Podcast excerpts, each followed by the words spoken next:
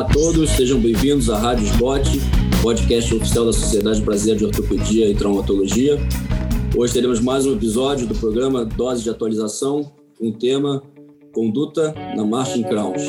Irei conversar com o Dr. Amanso Ramalho, chefe do Laboratório de Marcha do Hospital Einstein, membro fundador da Sociedade Brasileira de Análise de Marcha, membro da Sociedade Brasileira de Ortopedia Pediátrica. Para mim é uma grande honra tê-lo aqui nesse bate-papo. E Dr. Lauro Machado, também membro da sociedade, atual presidente da Sociedade Brasileira de Análise de Marcha 3D, do Hospital Moinho de Ventos, lá de Porto Alegre. Bom, vamos lá, vamos começar direto ao assunto sobre Crohn's. Primeiro, Lauro, como, como você define aí a avaliação do paciente com Crohn's, para defini-lo?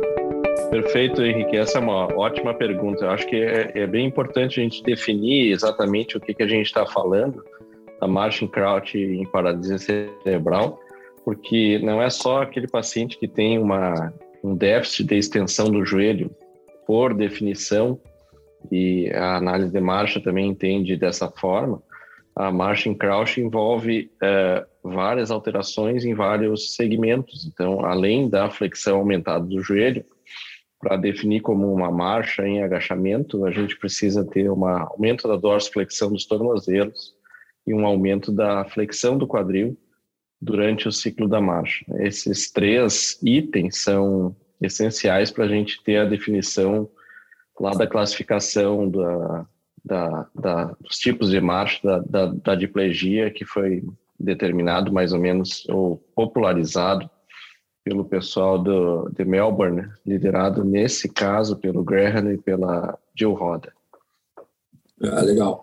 É, doutora Manso, assim, a gente sabe que a, a, o paciente na evolução do, do, da história natural da, do Crohn's, né, ele começa com flexo do joelho, qual o primeiro sinal que a gente vê assim na evolução, flexo do joelho, quadril, peval, como é que é essa história natural para ele, que normalmente a gente não vê um paciente em Crohn's logo no, muito novo, com 4, 5 anos, né? a gente vai vendo ele mais para frente com um desabamento. Como é que é essa história, como é que isso vai desenvolvendo, essas deformidades vão ocorrendo? Agradeço a pergunta, agradeço a, a oportunidade também de estar aqui participando. É sempre uma honra poder estar junto com vocês. E só um, um adendo quando você fez a minha apresentação, é só para dizer para vocês assim que eu também mais ou menos me localizar no tempo, né? Eu também sou fundador da, da SBOP, sou um dos fundadores. Estou é, muito mais velhinho, né? Mas enfim, brincadeira. É, a Martin Kraut, ela tem é, isso, o Lauro definiu, né? Mas o problema básico do Kraut é o quê? É falta de força falta força. Então, é, a paralisia cerebral, tá? é, seja uma paralisia cerebral espástica, ou seja ela uma, uma discinética, é, os músculos eles são fracos. E é isso que as pessoas, é, é talvez assim seja a mensagem mais importante para falar, entendeu? Os músculos são fracos. O músculo espástico é fraco. Ele é hipertônico, mas ele é fraco. Então, isso que você perguntou da história natural, ela decorre da fraqueza muscular. Então, o paciente cresce, ele, o peso aumenta e ele vai desabando. A musculatura não tem força de sustentação. Então, o próprio efeito da, da, da força gravitacional faz com que ele vá agachando. Então, começa a entrar as, as flexões, a flexão do quadril, a flexão do joelho, a dorsiflexão do tornozelo, pela falta de força muscular. E paralelo a isso, né, acontece o quê? Durante o crescimento, como existem desequilíbrios musculares, vão ocorrendo alterações torsionais nos ossos, tanto no fêmur como na tíbia, ou como o pé também, né? E isso vai fazendo então com que haja um desequilíbrio de forças maior ainda pela perda dos chamados braços de alavanca. Né? Se você tem uma alavanca é, bem posicionada, a força que você faz para executar o movimento é menor, né? Então, se você tem, já tem um músculo fraco e a alavanca mal posicionada, você não consegue executar o movimento adequadamente. Então, na história natural do Crouch, o que a gente tem é isso: evolução com perda de força, né? Então a criancinha lá com 3, 4 anos, ele andando lá em tiptoe, andando na pontinha do pé, aquela coisa toda, mas ele vai crescendo, essa musculatura vai ficando fraco, né? Vai ficando fraca, o pé vai entrando em valgo, a tíbia vai rodando externa, o fêmur vai rodando interno e isso desequilibra tudo e ocorre um desabamento, né? Então essa é, basicamente é como eu vejo a história natural do, do Crouch, né? Isso sem contar, não sei se eu estou me adiantando, mas isso sem contar com as intercorrências e os percalços que acontecem no caminho, que acho que a gente vai comentar mais para frente. Hein? É, exato. Só para complementar, é, Laura, acho que você sempre fala isso, né? Que se for falar alguma coisa de Crouch, é sempre, já ouviu você falando isso, é falar do efeito acoplamento, né? Flexão plantar, extensão do joelho. É, explica isso uhum. para a gente aí, como isso ocorre, que, que isso é tão importante assim quando a gente fala em desabamento, né? É, isso é um conceito que, acoplamento é um conceito que acabou sendo mais desenvolvido e mais entendido depois do advento da análise de marcha. É, o joelho, especificamente, ele estende, ele se mantém em extensão durante a marcha, durante a fase de apoio da marcha, muito menos pela ação da musculatura ativamente, da musculatura do quadríceps. O quadríceps, na verdade, está desligado enquanto a gente está caminhando. Isso é uma atitude bastante esperta da, da natureza, não usar um músculo tão grande, com, gastando tanta energia, para a gente se manter em pé. O nosso joelho se mantém estendido porque a gente consegue controlar de uma forma bastante eficiente a força de reação ao solo e como ela passa através do joelho. É, talvez um dos principais fatores para esse controle seja a, a reação de acoplamento que a gente chama PFKE, a flexão plantar do tornozelo associada à extensão do joelho. O que, que acontece quando a gente está com o pé no solo, no apoio simples? É, o nosso músculo solear ele acaba controlando o avanço da tíbia e dessa forma mantendo a força de reação ao solo à frente do centro de rotação do joelho e dessa forma mantendo de uma for de, de maneira indireta o joelho em extensão.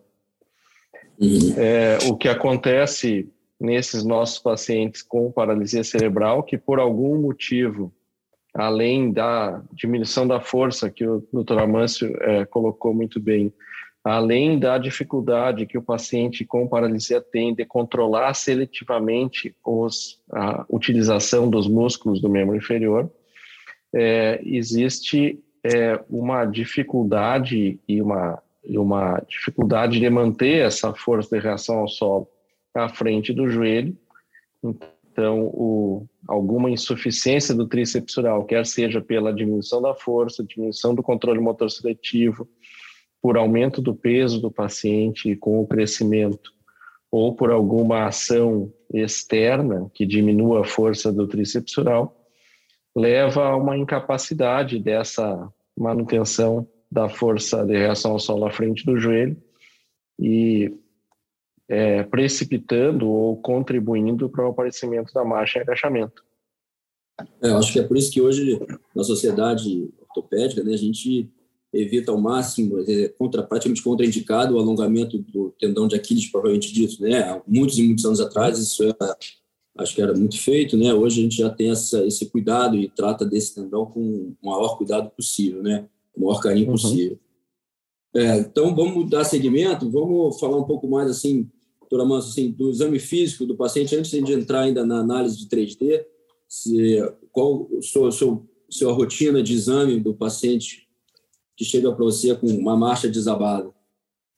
Então, o principal são pontos principais, né? É, então é muito importante já na anamnese, tá? Você entender o problema, quer dizer, como era esse paciente há dois anos atrás, ou um tempo atrás, ou quando ele começou a andar, né? Vamos dizer que nós estamos falando de um paciente GMFS 2 ou 3, né? E, e que esse paciente chegou para você e você ele está agachando. Então, como era isso há dois anos antes, né? O que, que aconteceu? Quanto ele cresceu? Eh, passou por algum procedimento? Então, esse é um, um, ponto muito importante já, você, na tua história, você caracterizar o que vem ocorrendo. Se é um paciente que sempre foi fraco e o Crouch está piorando, ou se ele era um paciente que andava, eh, tinha uma boa resistência, ele está perdendo força. Então, caracterizar bem isso na anamnese. No exame físico propriamente dito, é muito importante, né? Claro que medir os ângulos, é, a goniometria é um ponto importante, sem dúvida. A gente mede a, o grau de dorsiflexão, então o joelho em extensão, com o joelho em flexão, né? aquela questão do, do silver skilled, né? para você ver se a contribuição mais do gastrocnêmio, mais do sólio e tal. Mas isso assim, é, na, na na, na, questão prática, num crouch, já não faz muito sentido, porque esse, esse tornozelo ele já tem uma dorse exagerada. Né? É, um ponto importante é você avaliar o pé, né, ver como é que está esse pé, é um pé valgo, né, como é que está o movimento da subtalar dele, como é que esse pé está, é um pé, é um tipo, um pé tipo um skill foot, quer dizer, ele tem um problema de braço de alavanca ali, né, e em seguida você, avaliando o pé, você vai ver né, qual é a força que ele tem, né? Então, teste, de forças, né? É muito difícil você testar força com resistência manual, né? Mas se você imagina que um paciente consegue ficar na ponta do pé, ele tem um tríceps bom. Um paciente com crouch não vai conseguir fazer isso, né? Então você já não tem a força do tríceps que mantenha ele sustentando em pé.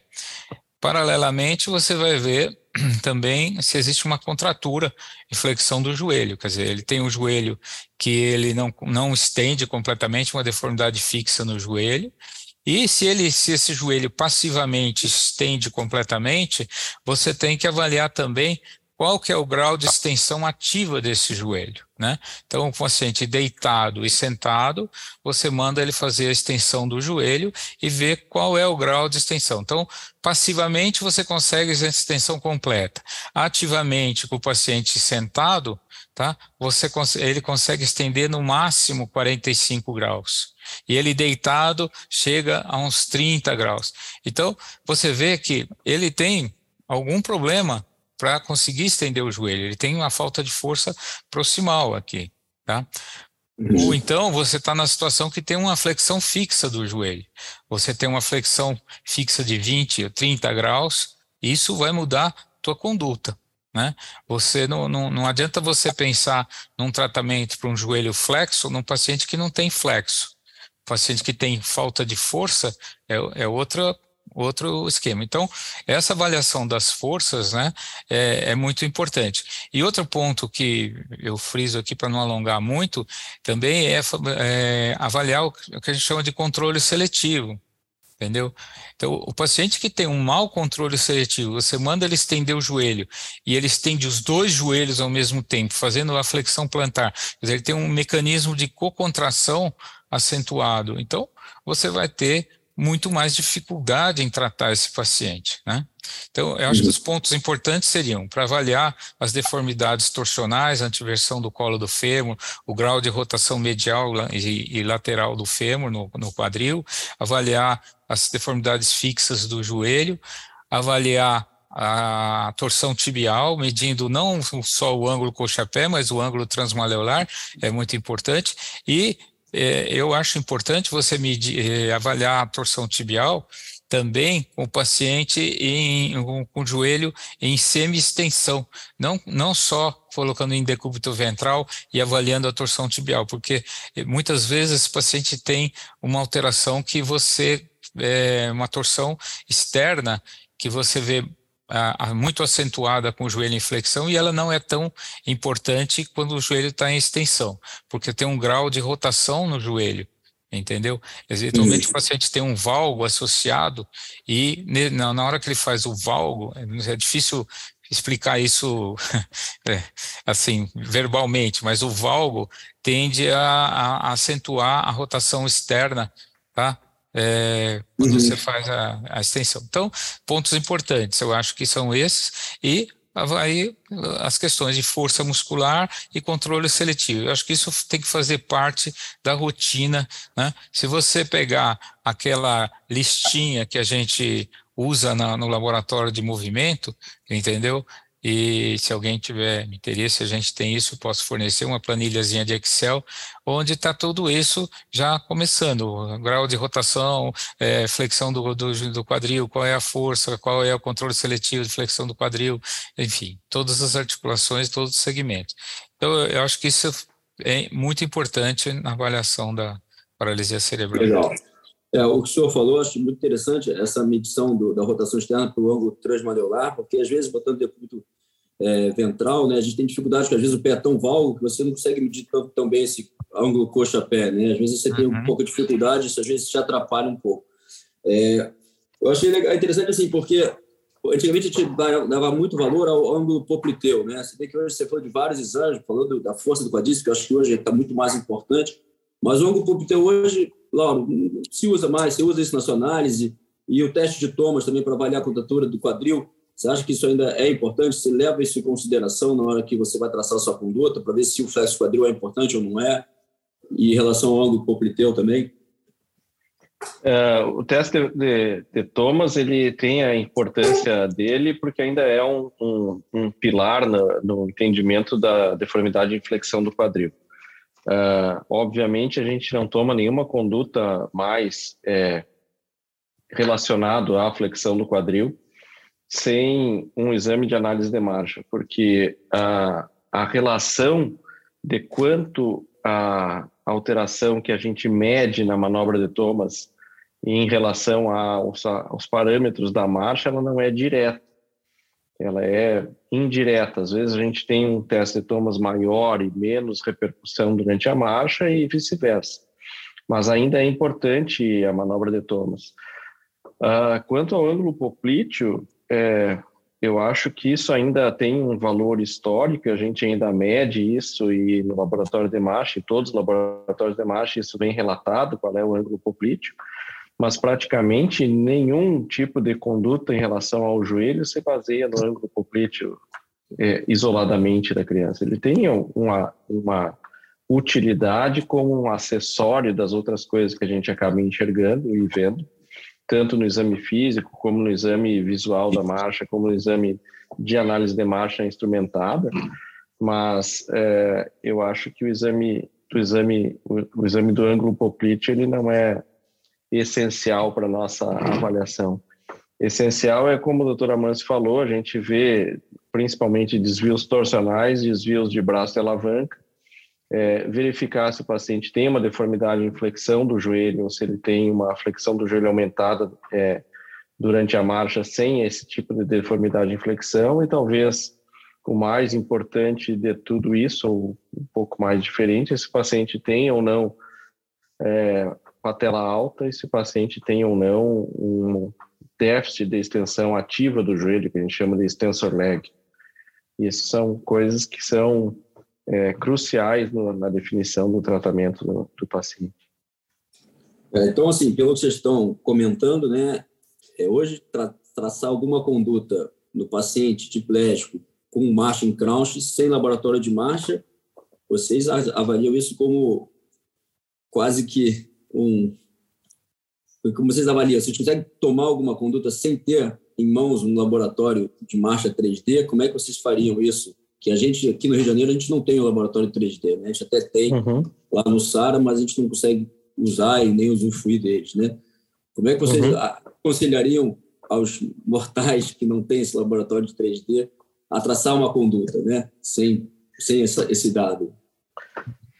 É, eu, eu posso, deixa eu começar, doutora, mas eu já, já passo para o senhor, mas eu posso dizer para ti, Henrique, que infelizmente essa ainda não é uma realidade é, tão, tão espalhada por todo o Brasil. Ela tem aumentado, existem é, todo ano a gente vê inauguração de novos laboratórios de marcha é, por todo o país e certamente esse é um paradigma que vai existir em algum momento.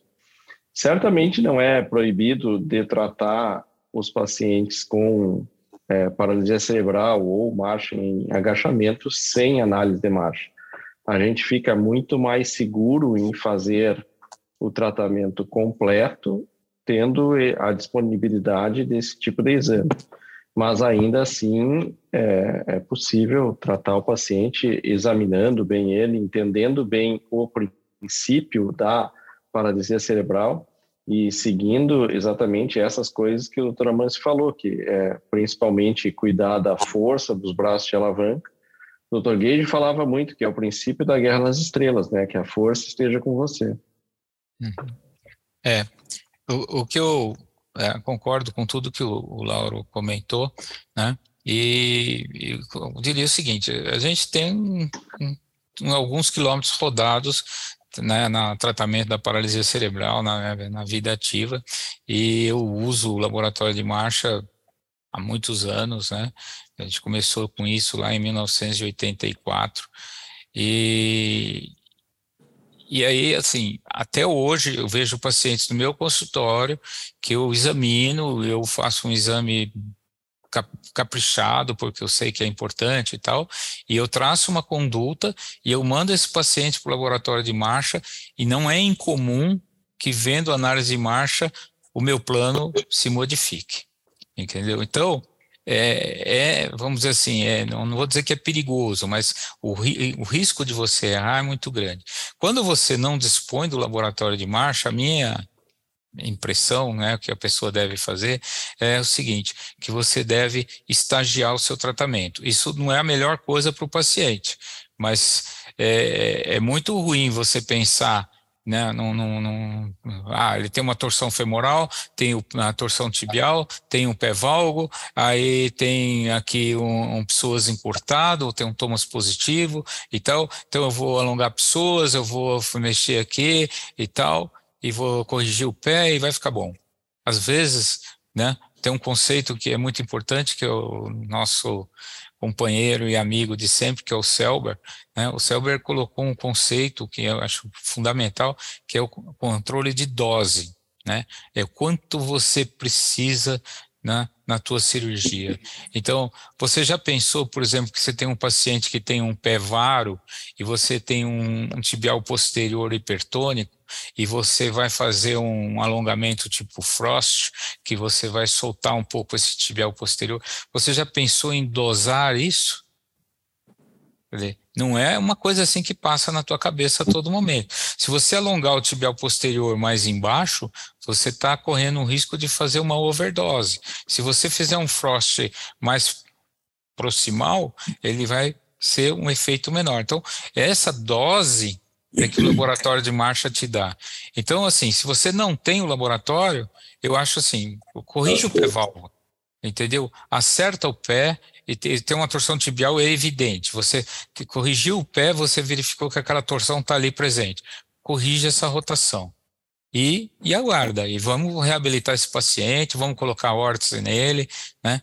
Aproveito o gancho aqui para falar assim que existe um crime que a gente vê no dia a dia, no dia a dia, é impressionante. Fisioterapeuta adora botar órtese articulada em paciente com Kraut. É. Eles acham que é uma horta evoluída, né? É, um, é modelo, porque, é porque é mais bonitinha, é. porque a, a Tamarack é mais legal, e, e, tá, e inventaram a Tamarack invertida, inventaram um monte de besteira aí, entendeu? O paciente tem crouch, ele, ele não tem a tibia, o Viral falou, a tibia avança, ele não tem controle do avanço da tibia. Então, né? É, é isso. Então eu penso dessa forma. É, eu acho interessante essa avaliação que a gente aqui no Rio de Janeiro não tem, e a gente tem a, a, a gente faz uma avaliação 2D, né? a gente tem uma, uma filmagem que isso já ajuda bastante, né? já dá para tomar bastante decisão. E realmente a nossa maior dificuldade, pé válvula a gente consegue definir bem, né? A nossa maior dificuldade é sempre quando vem no joelho, né? Quando tem um, um joelho fixo é mais fácil de definir em relação à osteotomia e tudo mais, o extensor leg. O problema é realmente na transferências versus o alongamento, né? Que a gente fica na dúvida em relação se, se o isquiotibial está alongado ou não porque isso é relacionado também com, a, com o tilt anterior da bacia, então essa é a maior dificuldade que a gente tem na avaliação. Pegando o gancho que o doutor Amanda falou da órtese articulada, é, a gente aqui usa alguns casos quando tem indicação, mas a gente tem alguma dificuldade do, da adaptação do paciente em relação à órtese em relação ao solo. É, qual a, a, ideia de vocês? Vocês conseguem, o paciente tem essa, consegue usar, é, tem bom, bom, bom sucesso assim, em relação ao uso desses com os pacientes? Em geral, a órtese de reação ao solo, quando bem feita, quando ela está adequada tal, né, ela passa pouco tempo, ela quebra. Ela, ela não consegue, ela não tem resistência. Pra, existem órteses caríssimas aí em fibra de carbono e coisas assim. Entendeu? Então ela funciona algum tempo. Só que aí o paciente começa a se sentir mal porque a força é, transmitida na, na, face anterior da perna, ali na, na tíbia, é muito grande. Então, o, o paciente tolera mal a órtese. Então, a minha experiência com órtese reação solo não é boa. Eu já fiz várias modificações. O que eu achei assim mais tolerável é você colocar é, duas tiras e tiras largas de, de, do velcro que prende a, a órtese na, na parte da frente. Então, você distribuir a força por um ponto maior na, na parte anterior da tíbia. Se, se a força está aplicada só num ponto, o paciente sente muita dor. Lembrar que a órtese em reação ao solo, para eventualmente funcionar, o paciente precisa estender completamente o joelho, né? Sim, sim. Ela não é uma órtese adequada para qualquer tipo de deformidade de flexão. Bom, vamos então partir para o tratamento, né? Vamos começar. É, é, claro que a gente tem o conceito de corrigir tudo no mesmo, no mesmo tempo cirúrgico, né? Se a gente tiver todas as avaliações laboratório 3D, mais exame físico, tudo corroborar com essa com a intenção, mas assim, vamos começar a dividir pelo pé. Qual, como é que vocês tratam o pé valgo, é, Evans, é, Mubarak, Triple C, qual, qual a conduta que vocês adotam mais assim, para corrigir o pé? Vamos dividir pé, joelho e quadril para a gente ir por etapas.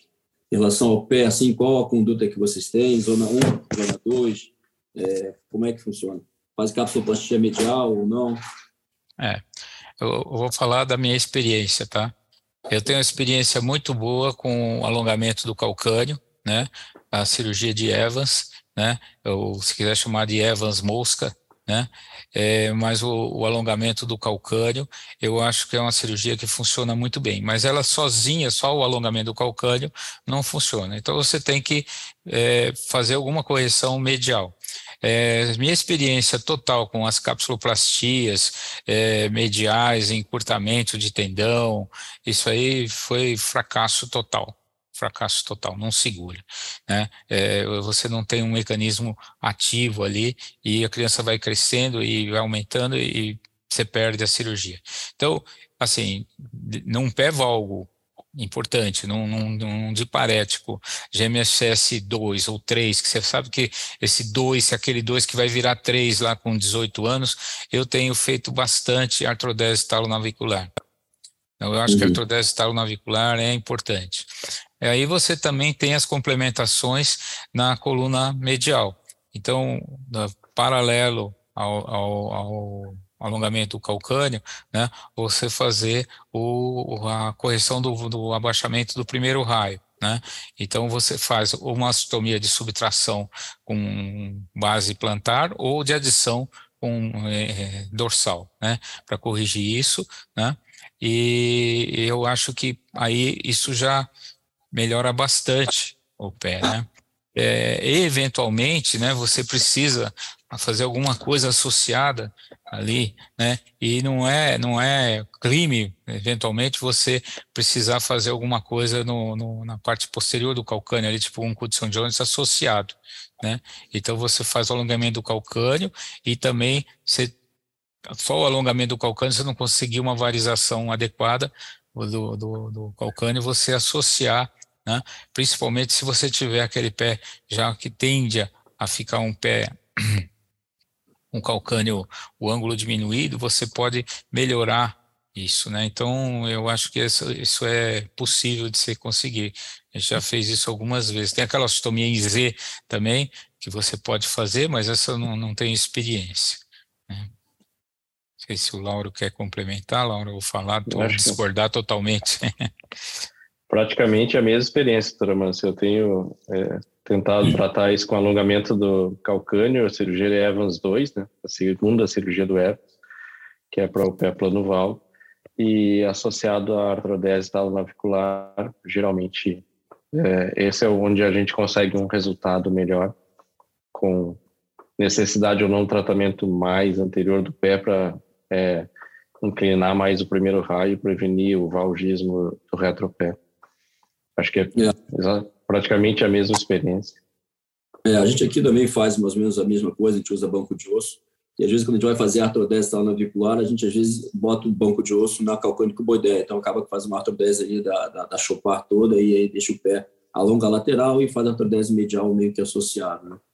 Bom, em relação a, a, ao joelho, é, a doutora Manso falou bem do trabalho do Dr. Selber, né, que é a dose, a dose certa, né, ele, esse artigo é bem bacana, acho que eu até recomendava para todo mundo que queira tratar joelho, né, ele divide bem e, e dá bastante detalhe em relação a cada momento, né, e eu queria saber a experiência de vocês, é, gesso seriado, botox, placa em 8, como é que vocês começam a, a, a tratar essa deformidade do, do, joelho, que eu acho que é o principal vilão aí, né? É o, é o mais difícil, né, de, de, se de conduzir.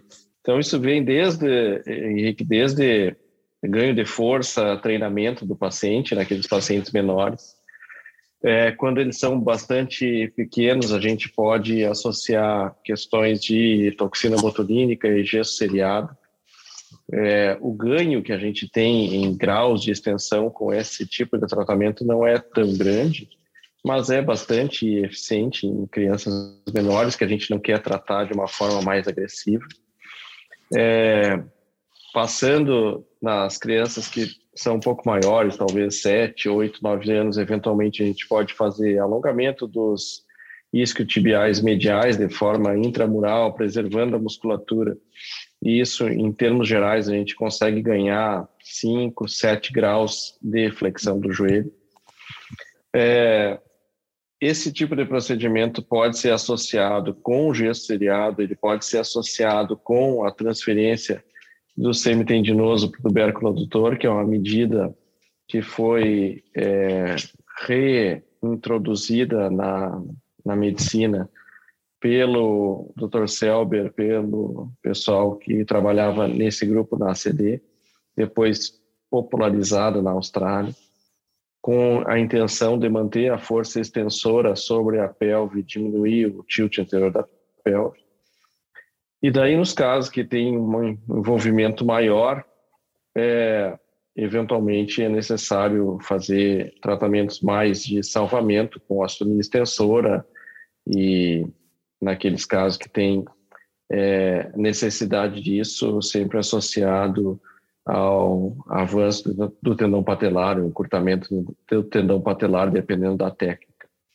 Uma coisa que fica para trás é onde entra a epifisiodese anterior do joelho, talvez isso seja um dos pontos de é, maior dúvida, pelo menos para mim, nesse tipo de situação, que é aonde a gente coloca esse tipo de procedimento, porque ele ganha não muito de extensão do joelho, a gente sabe que ganha até 12 graus, segundo a literatura, e na experiência que eu tenho aqui, quando a gente faz isso em pacientes mais graves, com dificuldade de reabilitação, é, é uma reabilitação mais difícil e o paciente acaba ganhando um grau por mês, um pouco menos que isso, de extensão pela epifisiodese e perdendo pela evolução natural da patologia dele. Então, eu reservo esse tipo de situação para aqueles pacientes que têm um joelho mais flexionado e têm uma alta funcionalidade que podem ajudar muito na físio, na reabilitação. Então, é uma coisa bem específica para um número, é, talvez um pouco menor de pacientes. Eu tenho, é, sobre essa questão da crescimento guiado, né, distal do fêmur, a gente tem feito associado ao encurtamento do tendão patelar.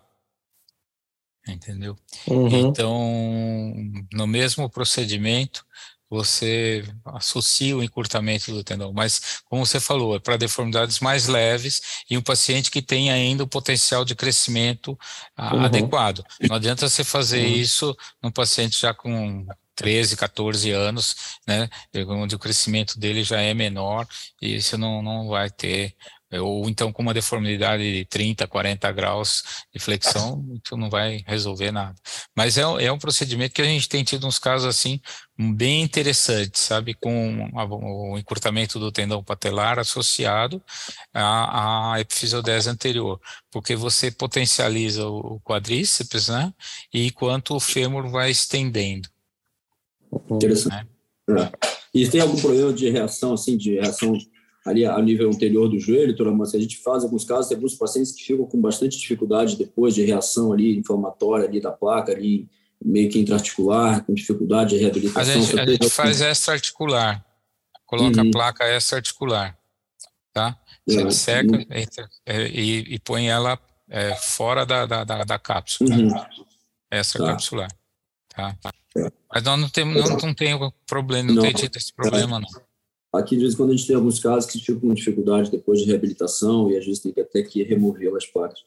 É, em relação aos discos tibiais, tem alguma dica sem laboratório de marcha entre alongamento versus transferência, que a gente possa ter, a gente aqui que não tem laboratório, que essa é a nossa maior questão que a gente tem, assim, transferência Olha a pelve. A dica é essa, olha para a pelve. Olha para a pelve. Você tem um paciente com tomas positivo, a pelve é, é, antivertida, entendeu? Não mexe nos isquiotibiais, né? Não tá. mexe nos isquiotibiais. Ou, ou transfere. é, você tem... É, é, é, eu acho melhor não nem mexer, entendeu? Porque o ganho de força que você ganha com a transferência, tá? Não é tão grande assim para compensar um tilt da pelve entendeu? Ele mais equilibra a pelve, mas se você tiver, entendeu? O problema não é, tem vários estudos disso, medindo o comprimento muscular, né, com a pelve inclinada, e o quanto que uma inclinação de 15, 20 graus na pelve, tá, implica inflexão do joelho, entendeu? Então, é, se a pelve está caída, entendeu? O paciente com aquela hiperlordose, às vezes um psoas encurtado associado, vai devagar, né? poupa os isquiotibiais. Poucas, é, é, uma das cirurgias que eu jamais, já me arrependi mais de ter feito em paciente foi em alongar isquiotibiais de, de, demasiado, entendeu? Uhum. Então eu, eu sou bem conservador com isso, né? A gente, é, eu já cresci com a, com a ideia do, do perigo do alongamento do tendão calcâneo. Então, isso para mim não foi um, vamos dizer assim, eu não, não sofri isso nos meus pacientes. Eu vejo o problema dos outros ter feito, mas eu não tenho pacientes que eu levei a crouch porque eu hiperalonguei, uh, uhum. eu fiz uma, uma correção exagerada, um erro desse. Mas já, já tive vários problemas por ter mexido em isquiotibial. Eu tenho respeito enorme por esses caras. É, com certeza. E, Lauro, assim, em relação às osteotomias, qual o seu, seu planejamento para evitar desestesido ciático? Você encurta, você tira um trapézio do fêmur distal? Você tem algum cálculo para em relação ao protocolo de extensão pós-operatória? Você vai estendendo aos poucos? Como é que você faz aí essa parte para evitar essa complicação? Em geral, eu acho que a osteotomia extensora ela é uma grande arma que a gente tem para o tratamento do Kraut. É, quanto maior o Kraut, mais difícil é esse tipo de situação. A primeira coisa, do ponto de vista de bom resultado para isso, é, é, a primeira máxima disso, é, é, sempre que eu vou fazer uma ostomia extensora para tratamento do Kraut na paralisia cerebral, eu vou é, avançar o tendão patelar. Isso é necessariamente é, essas duas cirurgias caminham juntas. Sempre que a gente faz, ou se fizesse uma ostomia extensora sem o avanço do tendão patelar, isso não ia funcionar. Porque além da patela alta que o paciente já tem, a gente vai é, diminuir a tensão sobre o tendão patelar estendendo o joelho e isso vai piorar ainda mais a insuficiência do quadríceps dele. É, do ponto de vista prático, é, sempre a gente olha os trabalhos que vêm de fora e onde foi determinado isso, os, as deformidades de flexão do joelho, que são tratadas em geral nos serviços de referência, elas são bem menores do que a gente trata aqui no Brasil. A gente vê casos muito mais graves aqui no Brasil, é, que chegam até o limite superior de possibilidade de tratamento da osteoblastensora, que é, seria de 30 graus. Mais do que 30 graus, a gente teria que girar tanto o fêmur que ia causar mais problema para o paciente do que benefício. Então, de uma forma prática, Henrique, eu acho que aquelas deformidades que ficam até 10 graus, eu tenho a tendência a fazer uma cunha sem fazer um trapézio, sem uma borda posterior no fêmur importante.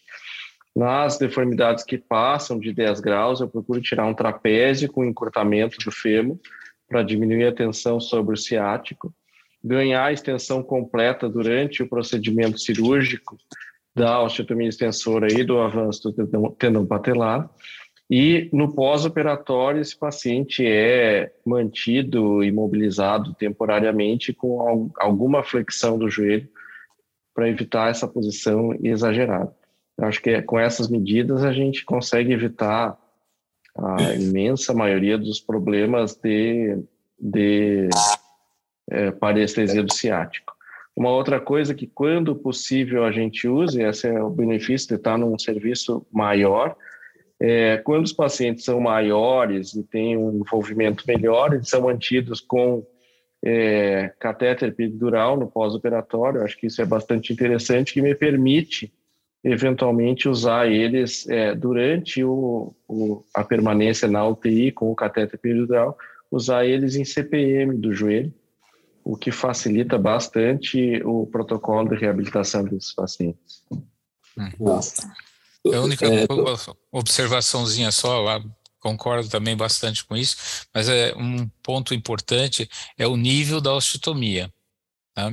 Ah, é, você não fazer osteotomia alta, né? Você tem o nível ideal da osteotomia, você vai da placa que você vai usar, ela tem um limitador pela placa que você vai usar para fixar, mas faça a osteotomia mais baixa, porque se ficar aquele fêmur que a gente chama de cachimbado, né, aí você vai ter problemas.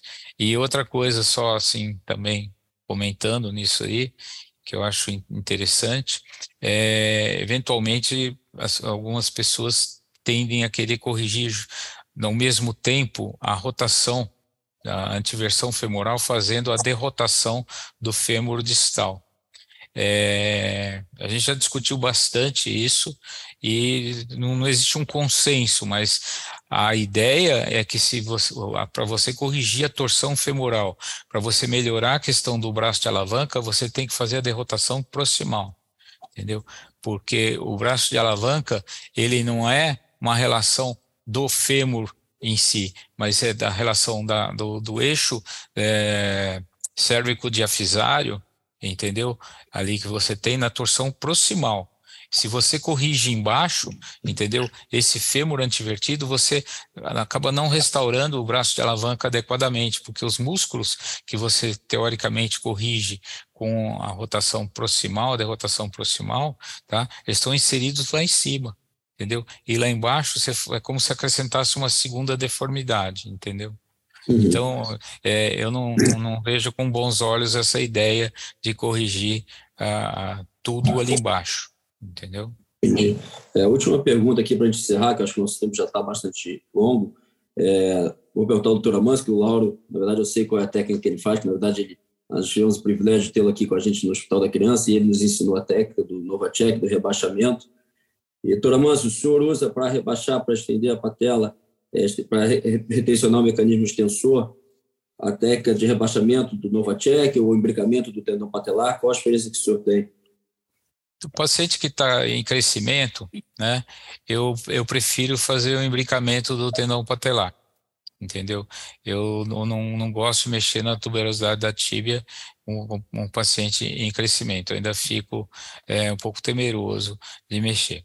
No paciente já que você já vê na fase de crescimento dele já passado, eu, aí eu realmente eu faço o abaixamento e, e, eu gosto de fazer o abaixamento mesmo com a tuberosidade. Eu abaixo a tuberosidade e eu acrescento um, um, dois parafusos, um parafuso para fixar a tuberosidade embaixo e outro parafuso em cima no, no, no, no tendão, na parte superior, para manter o, a inclinação da patela adequada. Entendeu? Acho que isso é Legal. importante. E o cálculo para rebaixar isso é o quanto dá? Vocês têm algum cálculo, vocês medem assim no é. operatório? É o quanto então, dá? É, você olha no, no intraoperatório e você tenta colocar a patela na sua altura normal, né? Mais ou menos você localizar o polo inferior da patela na altura, tenta colocar mais ou menos na altura da, da interlinha articular, né? Colocando a da articulação e você olha. Mas eu vou te contar uma coisa assim: você faz isso, o paciente começa a reabilitar, ele melhora, fica ótimo, tá? Você fica super feliz, tá? Aí você faz um raio-x, você vê que a patela subiu. Né? Uhum. Né? Ela, ela não ficou lá. Aí não, não tem assim um segmento de longo prazo tão é, de com tanto, tantos casos assim para te dizer que isso vai dar problema lá na frente, mas não costuma dar entendeu? Porque você estendeu o fêmur, esse fêmur ficou, terminou o crescimento dele, você deixou essa patela, que ela fique mesmo um pouco alta, ele fica funcional, porque aquilo que o Lauro falou no começo da, da, da fala dele, entendeu? O que que é importante? Você ter uh, força para impedir o o avanço da tíbia, o, o, acoplamento, ou o mecanismo conjugado que o, o Francesco de, traduziu mais certo o, o, termo, porque acoplar parece uma coisa de encaixar, e na realidade é um mecanismo conjugado. Então, com o avanço da tíbia, você precisa estender o joelho. Né? Então, se você é, conseguiu estender o joelho, entendeu? É, não importa tanto a, se a patela está um pouco alta, entendeu? O joelho estendido e um quadríceps é, funcional, ele não, não, precisa ter tanta, tanta ação assim. O que precisa é estar tá controlado lá embaixo, né? Você precisa melhorar o, o teu braço de alavanca do pé, da torção tibial, para melhorar esse mecanismo conjugado. Né? E aí o, o, o, corrigir o flexo lá, baixou a patela, isso já te ajuda. Né? Claro que isso vai ter uma função importante no, no, no, balanço terminal, quando você tem que fazer a tua extensão do joelho, né? E aí, é, sim, mas para fazer um contato inicial, eu já numa posição mais adequada sem o flexo do joelho, e aí nessa fase o, o teu quadríceps te ajuda. Né? Então, aí sim, a patela, no balanço terminal, médio balanço para o balanço terminal, você estende o teu joelho, isso sem carga, esse, essa patela, ela faz um braço de alavanca adequado, te permite uma extensão do joelho, você faz o contato inicial, e aí a tíbia começa a avançar, você começa a ter controle do, do sólio, né, para impedir o avanço da tíbia, porque o teu pé já está alinhado, né, e aí melhora as coisas, quer dizer, não, não é tão importante a, a, a, altura da patela, vamos dizer, nesse momento, né, ela vai ser importante depois. Enfim, desculpa, eu falo demais, né, porque esse, esse é um tema, é, é, é, é uma cachaça, né, falar de paralisia cerebral e análise de marcha, a gente tem esse viés.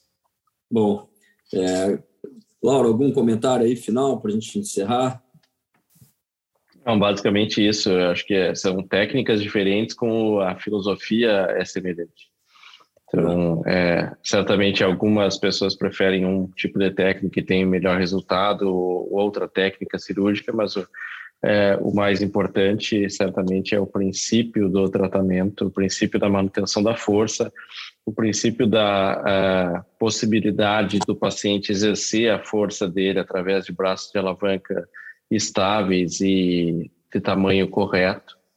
Eu acho que pensando nesses, é, nessa filosofia dessa forma, a gente tem uma chance muito maior de ter bom resultado no tratamento da paralisia cerebral.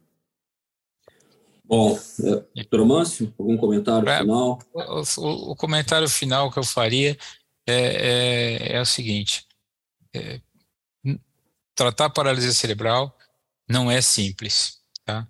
E cirurgia mágica não existe. Essa história de você fazer alongamentos percutâneos, tá? Uhum. Isso é muito perigoso. Você fala, fisioter... algumas fisioterapeutas, claro que não são todas, mas elas adoram porque o paciente sai todo esticadinho e com incisões mínimas e não tem cicatriz, que bonitinho que ficou. Mas passa dois anos, esse paciente que era um, um, um, jump, um paciente que tinha um potencial, ele era um, um GMFCS 2, ele está indo quase para um 4 entendeu? Então, uhum.